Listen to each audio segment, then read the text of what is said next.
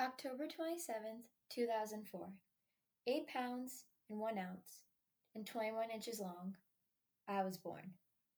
Almost two years later, 8 pounds, 1 ounce, 21 inches long, but born on June 18th, 2005.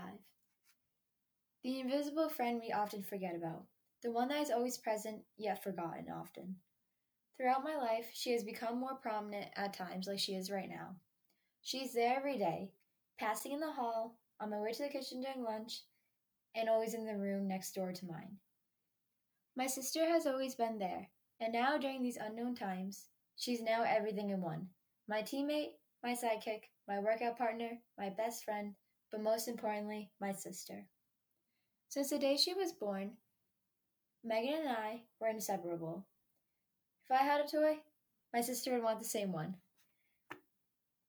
When any holiday rolled around and people asked our parents what to get us, the answer was two of the exact same things, but just in different colors. When we had snacks and my mom would ask my sister what she wanted, she'd want the same snack in the same bowl in the same cup, too. Eventually, my parents just started to buy two of everything one for me and one for my sister. She even wanted to dress the same as me. We would have matching outfits, hairstyles, shoes, you name it, we were matching it. We gained the nicknames Play and Repeat. I was Play, Megan was Repeat. She would always do the same thing I did, but always after me, watching me, copying me. As the years went on, the bond grew stronger. But then, as age started to take a toll, we started to part and go our separate ways to become our own individual self. She started to fade, being there less and less. She had her hobbies, and I had mine.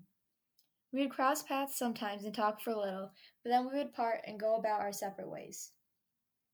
Soon my best friend turned into acquaintance, and just a familiar face at the table.